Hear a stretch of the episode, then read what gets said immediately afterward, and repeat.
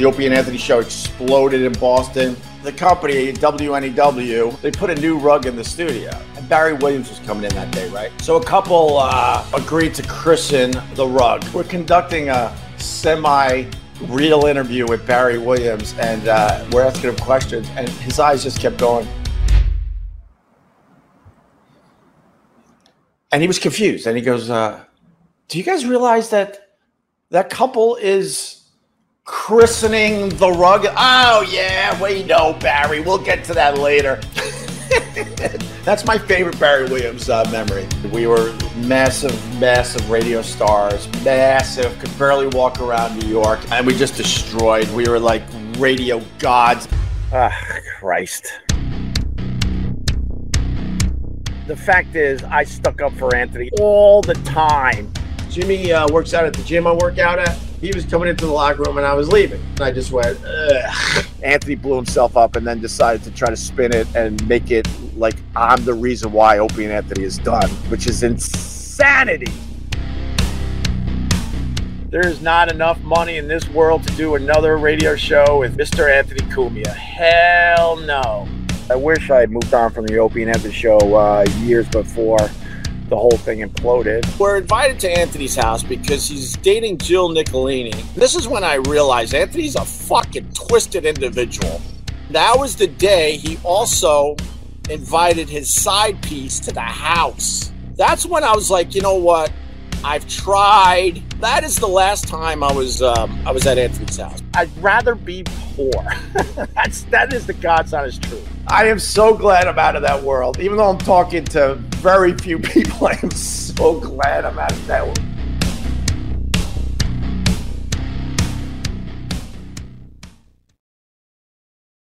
There were bits that were happening in front of my eyes that I absolutely were completely against. So yeah, but it was my show, so sure, I take responsibility. Yes, I'll be the first one to tell you I'm not fucking perfect, but because of the type of show I did, I kind of understand this world a little bit more. If you want to know the truth, I hated the pedo humor garbage that the Opie and Anthony show did, and I should have spoke up more. There were a lot of things on the Opie and Anthony show that I were I was against, and it's on me that I didn't speak up or speak up more. That's on me, 100 fucking percent. And I'll also say that I wasn't I wasn't perfect. I did horrific things as part of the Opie and Anthony show, absolutely.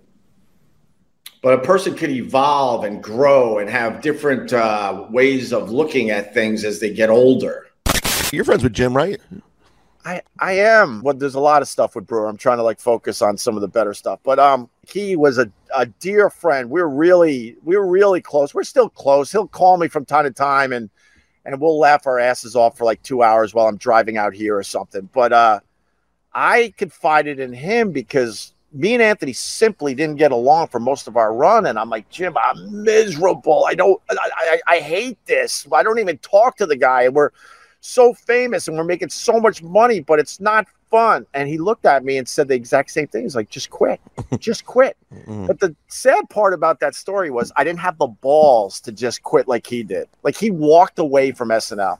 And I continued uh, with Opie and Anthony until Anthony blew himself up and then decided to try to spin it and make it like I'm the reason why Opie and Anthony is done, which is insanity. I Yeah. have to say it. That's insanity. This goes all the way back to the Boston days, and I'm not going to mention the guy's name anymore. He, he he took a beating from us for decades, but this guy, like, he never got it. He had Opie and Anthony in the palm of his hands. And thank God, mostly me, but Anthony went a, a- along for the ride. And what I mean by that, like, I just acted up all the time. It was like, no, this is what we're to do. And we would have to sit with this guy, and he would yell and scream at us because he was really trying to, like, tame us. Just imagine, like, uh, wild horses on the plains, and you grab one of those beasts, and then you beat the crap out of it and try to tame them to follow into the cookie cutter world of radio shows. I was like, this, this ain't happening. I, I saw the vision. I'm like, no, we're on to something. But this guy, like, no joke, once a week. Because then we had to sit with him once a week, and he was trying to control us, and he's yelling and screaming. He's like, "You can't do whip him out Wednesday. You can't do this. You can't. You're talking too much. All this crap." And everything he said, you know, me and Anthony walk out there a little bummed out. I look at Anthony like, ignore all that. Let's just continue doing us. Um, and, and that's what we did. And then some days, like some days, the the WAAF studio, you got to understand, it was like kind of not down a dark hallway. All of a sudden, like there was a hallway with like uh, the production rooms and a couple studios, and it was kind of dark. And then you opened up our door, and the studio was cool and nice and big. He would yell and scream at us about this and that. And then I, I would look at Anthony like, no, we're going to continue the bid and we're going to continue being us. Anthony knows all this to be true. Maybe he can lighten up and talk about some of the cool stuff we did. And uh, and so we'd go on the air and continue because I knew it was working, right? And then uh, we'd go to a commercial break. And I traditionally, I always left the uh, studio every commercial break just to get some air, walk around a little bit, maybe go to the bathroom, maybe get coffee, whatever. I open the door. He's just standing there with his arms folded. I thought I told you. And I go, this drove him nuts. Because now you can't say that you were defiant, right? Which I was. In my head, I'm just being defiant. I'm like, I ain't listening to you. I, I got dreams and aspirations, and you're in my way. That's what I thought the whole time. So I'd walk out of the studio. He'd be sitting there with his arms folded and just beet red. I thought I told you guys. And I would go, Oh, I thought, and I would just play this game like, oh, I thought you meant, and I would work around it. Oh, I'm sorry. Okay, you know what? We won't do that anymore. But in my head, I'm like, we already did it, so it doesn't matter. We don't need to do it anymore. So now I'll sort of placate him. But it was always like, oh, I'm, oh, you, oh, I misunderstood when you, I thought you meant starting tomorrow. that's what I that's what I mean by like in my career there was only a few people that that just got it and was like yeah just do, you do you understand the rules of radio yeah of course I do okay just make sure you don't do anything uh, so stupid that the government comes after us and even that we failed a little bit here and there but considering the stuff we were doing on a regular basis my god I think I I played it right so I thank you, Eric Logan. I know you check these out every once in a while. I thank you, Tim Sabean. I know you check these out every once in a while. Lee Abrams, I lost touch with you a long time ago uh, with you and your airplane with the stupid parachute. But I thank you too if this gets back to you. And to the guy that was having an affair all those years ago in Boston, I thank you as well, sir. That guy especially, because I had a PD in Rochester at WCMF, the uh, the home of rock and roll and they were doing a convention. And at this point, I moved from Rochester to Buffalo. And this guy, this PD, he really was like, God damn, dude, yeah, just do you. This is this is very uh uh non-traditional, but it's kind of working, even though I was doing overnights, whatever. But he's like, Yeah, keep doing this. And then my my PD from Rochester ran into my PD, my new PD in Buffalo, and uh, and he's like, What what what did you do? He is so different in a good way. And this guy, he said, I'm just letting him be him. And I mean, you know, I learned a lot from the PD in Rochester. I don't want to trash him either, but I was like, I I had strict parameters back then. I wasn't able to try to just th- throw my insane personality at anybody at anyone. I I had a and and because I was more like uh, low man on the totem pole, like I had to listen to that guy, or I wouldn't I wouldn't have had a job. That's the other thing. When you get some some cred, then you don't have to listen to these guys because because then you got the big bosses like, holy crap, you see their numbers, you see the revenue that's coming in, and you know that.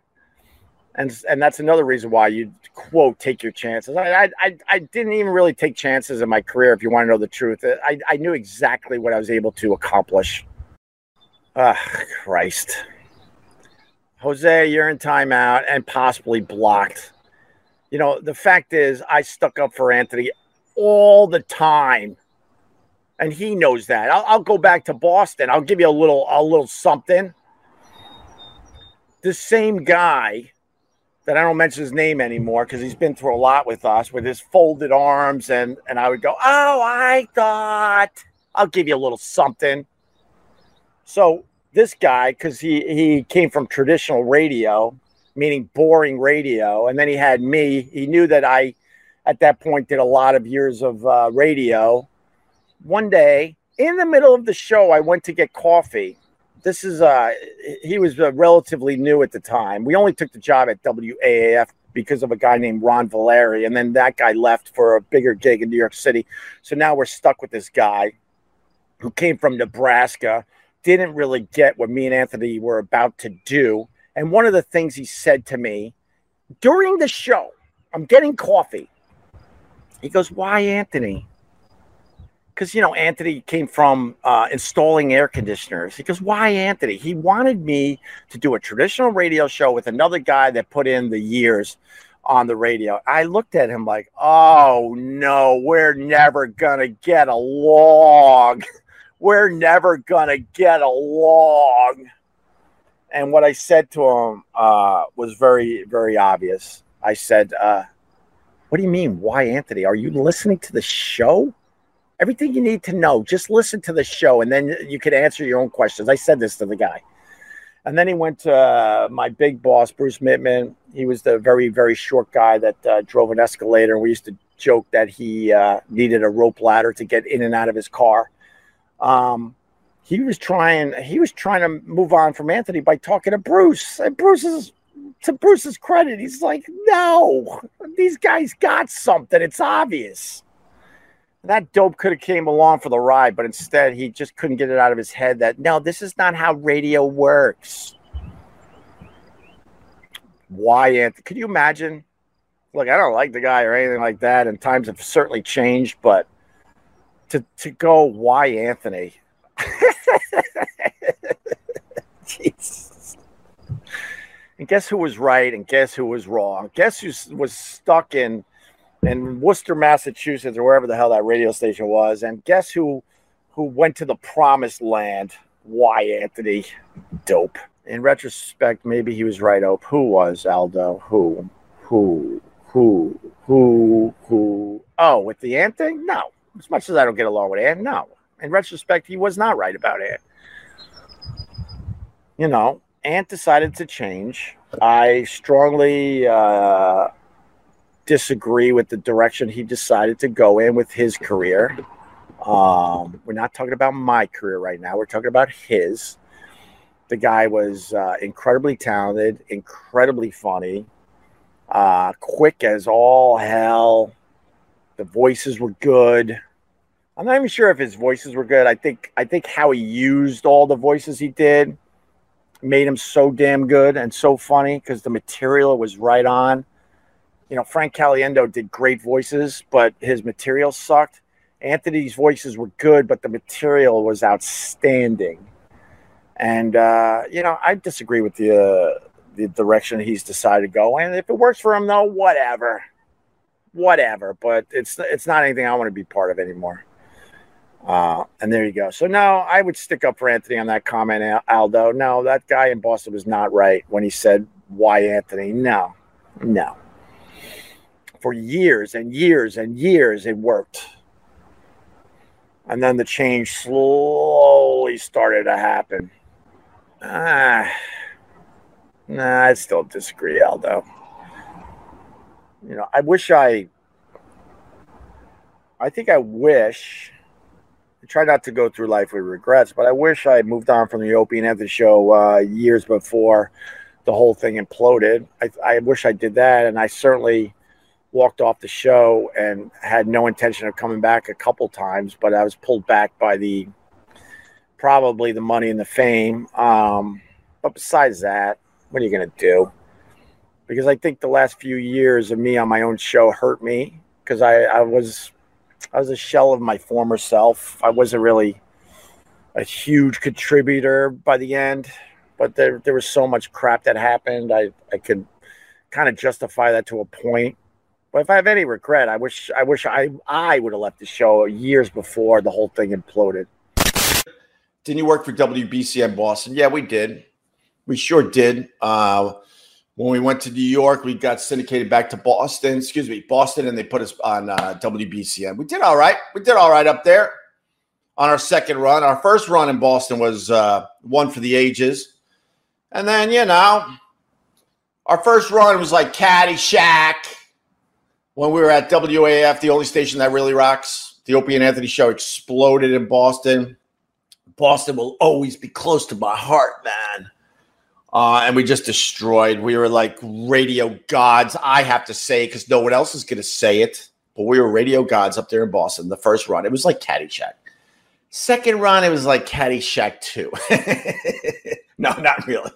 It wasn't that bad. But there was definitely a drop off, and it wasn't as uh, successful as our first run, that's for sure. But then again, we were syndicated, and we had to worry about a ton of markets. So would you do one more year of Opie and Anthony for 10 million? Hell no. Nope. There is not a price.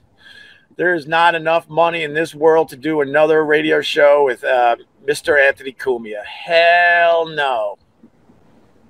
Someone sent me a clip where he said there was a price. He said it on Bob Kelly's show or something, his dumb shed show. God, no. There's there's not there's not no no amount of money would get me to do another radio show with Anthony. God, no. Hell, I would rather, and you know, fast forward another five years, it'll probably come true. I'd rather be poor. That's that is the God's honest truth. Uh, Eric, hey, Ope, did you see your boy Barry Williams is going to be on Dancing with the Stars? I think one of the best things you did on O and A is when you cold called Barry at 6 a.m. and scared the life out of him.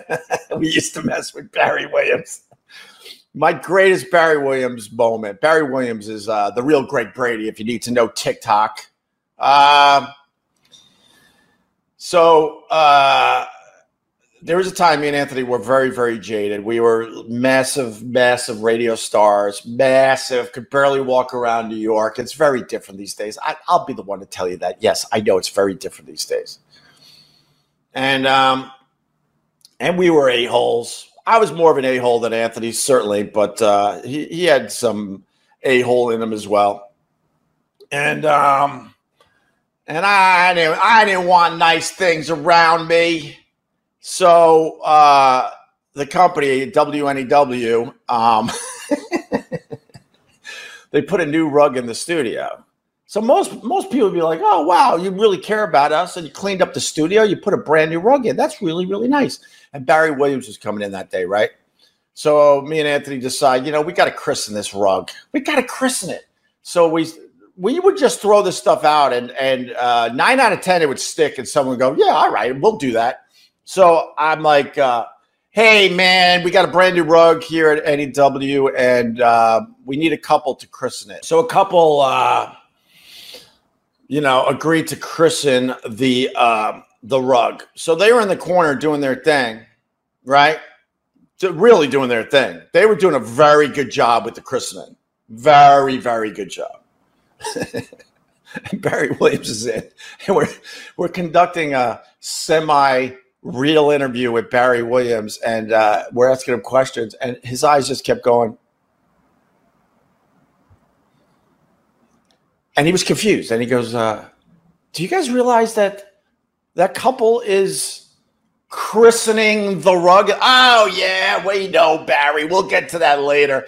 And the couple's trying to get our attention, and they're really christening the rug. And uh, Barry's like, anyway, yeah. So Alice, Alice was great to hang out with offset. That's my favorite Barry Williams uh, memory it just showed how jaded we were. Like, oh yeah, they're doing their thing. Don't worry about them, Barry. We want to talk to you now, and we'll get to them. Jim and Sam is the worst show ever. Jimmy should get out of Sam's way. There are only so many times you can have a kiss show on Ozzy or Ozzy show. hey, Jim, get out here, get off the show. I'm, I'm so glad I am so glad I'm out of that world. Even though I'm talking to very few people, I am so glad I'm out of that world. He's still doing the same shit, right? Of course he is. He's doing the same shit because he's. Uh, I'll, I'll, I'll, cheers. I'll just, I'll, I'll just stop. he's very distracted by other things. I'll just say that. But thank you for the ten dollars, J uh, JD Straight Shot. Sam, Jim, did you watch Blank this weekend? Jim, no. Sam then talks to Trav and Troy for two hours. Jimmy farts to fit into the conversation. that's why. That's why he developed those characters. He didn't really feel like being in on real conversation, so he would ruin everything with his dumb characters. Has Anthony still not been to your house? Oh God, no. Yeah, he met my my son just because I I brought him into uh, Sirius XM, so he met him once. He never had the desire to come over to my uh, my houses. Ooh, ooh, a little humble brag. He never had the, the desire to do any of that stuff. So no, he's never he's never seen uh, my house. He never met my daughter. He met my son uh, once. My kids don't know anything about him literally, literally, literally, literally nothing. Have I been to Anthony's house? Of course I have. I think the last time I was at Anthony's house, I'll leave you with this. I was uh, I was invited to a party. Me and my now wife, and it was when he was uh, dating Jill Nicolini. And this is when I realized Anthony's a fucking twisted individual. And he would probably take that as a compliment. So don't get fucking mad. All right. Um, so we're invited to Anthony's house because he's dating Jill Nicolini. And the families are so happy that these two are dating uh, that they want to throw a huge pool party. And I was invited. So this goes way, way back. And this was the last time I believe I was there. Well, that was the day that uh, the two families got together to celebrate that uh, Anthony and Jill were dating. They were thinking maybe it was going to become very, very serious. Who knows? Maybe lead to marriage. I don't know. But how this party was set up, there was uh, high expectations for this uh, for this coupling, and that was the day he also invited his side piece to the house, and then famously, uh, you know, the side piece was naked in the closet and Jill discovered the whole thing and then burned her crap in the fire pit at Anthony's house. That's when I was like, you know what? I've tried, but we can't do this anymore. This is this is twisted shit. So that is the last time I was um, I was at Anthony's house. Before that, I probably man, I, I mean I was I was at his house when he had nothing in there. Literally nothing, not even furniture and then he uh, he built into a, an impressive uh, abode, very impressive. And I went over there a few times, and uh, and then after that uh, Jill Nicolini incident, I was I was done. I was like, I I can't keep up with this shit. I can't do it. So uh, there you have it. You remember listening uh, to this live crazy show? Yeah, that whole story. Yeah, man, it became it became um, great content for the for the radio show. That's for sure. My goodness. I think it was Jennifer Ferris. Was uh, that the Canadian with the now burned passport? I believe so. Jill got so pissed off she uh, collected this girl's stuff and uh, and burned it in in a fire pit. I'm not speaking out of turn. This is all online, and the hardcore fans of the Opie and Anthony show they know all about it. But it's just weird that that's also the last time I ever went to Anthony's house. I believe. When's the last time you spoke to Anthony and Jimmy? Uh, well, I started taking phone calls from Anthony when I did the um, the new show with Carl and Vic and Sherrod. Those were going very, very well. We did five or six of those, and I felt like there was a path to keep the O&A brand together. Um, but they were moving very, very quick on their end, and they really wanted us to move over to um, Anthony's joint. And I felt like it wasn't the right place for me, so I I, I turned it down. And then um, that's my recollection. And then um, you know then the hate got really, really, really bad after that, and continues unfortunately to this day. So um, as far as Anthony goes, I I talked to him for the last time on the phone four or five years ago. I haven't seen him in person in seven. And Jimmy, I don't know if I ever told this story. So Jimmy uh, works out at the gym I work out at, and uh, I was leaving uh, the locker room, and I opened the door, and uh, it was Jimmy. I don't know if I ever told you guys this. And I, my natural reaction was so he was coming into the locker room and I was leaving. And this was the first time I saw him in, uh, I don't know, a couple of years. And uh, I swear to you, all I could muster up, it was just a natural reaction. I just went, Ugh, really, really loud, and then walked by him and and uh, left the gym. So I I guess that was the last time I talked to Jimmy. but that was my natural reaction. I always wonder what I would say if I saw him or whatever, and and what came out was just a. Ugh. You should have threw a protein bar at the worm's liver spotted head. Well, damn. Jacob, did he respond? Jimmy? I swear to you, I have no idea. I have no idea what he said to me. I think he was in shock that he was just opening up the door and I was on the other side. And I uh, I blew past him pretty fast with my. I'm sure, knowing Jimmy as much as I used to, I should say, I'm sure, I'm sure he uh, he had a retort but I honestly could tell you I did not hear anything. But I'm sure he, I'm sure when he realized what the fuck was going on, he had a quick something something to say. But I blew by him.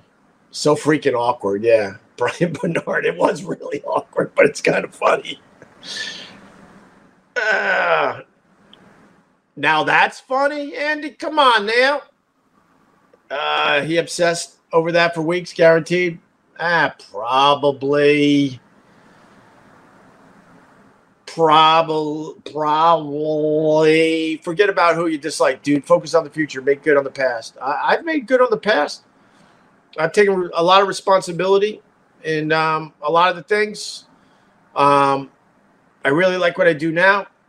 Um, it's hard though, man. I'll be honest with you. It's really, really hard. People hit me up with this shit um, all day long.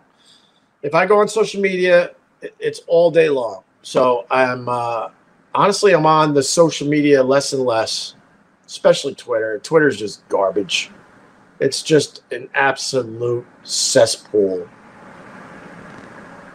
How did you not laugh in his face? it was just a natural reaction. Was just to be like, ugh, God. Oh, oh, and I said God too. Ah, oh, God. That's right. I said that too. Because I was so mad. I'm like, oh, really?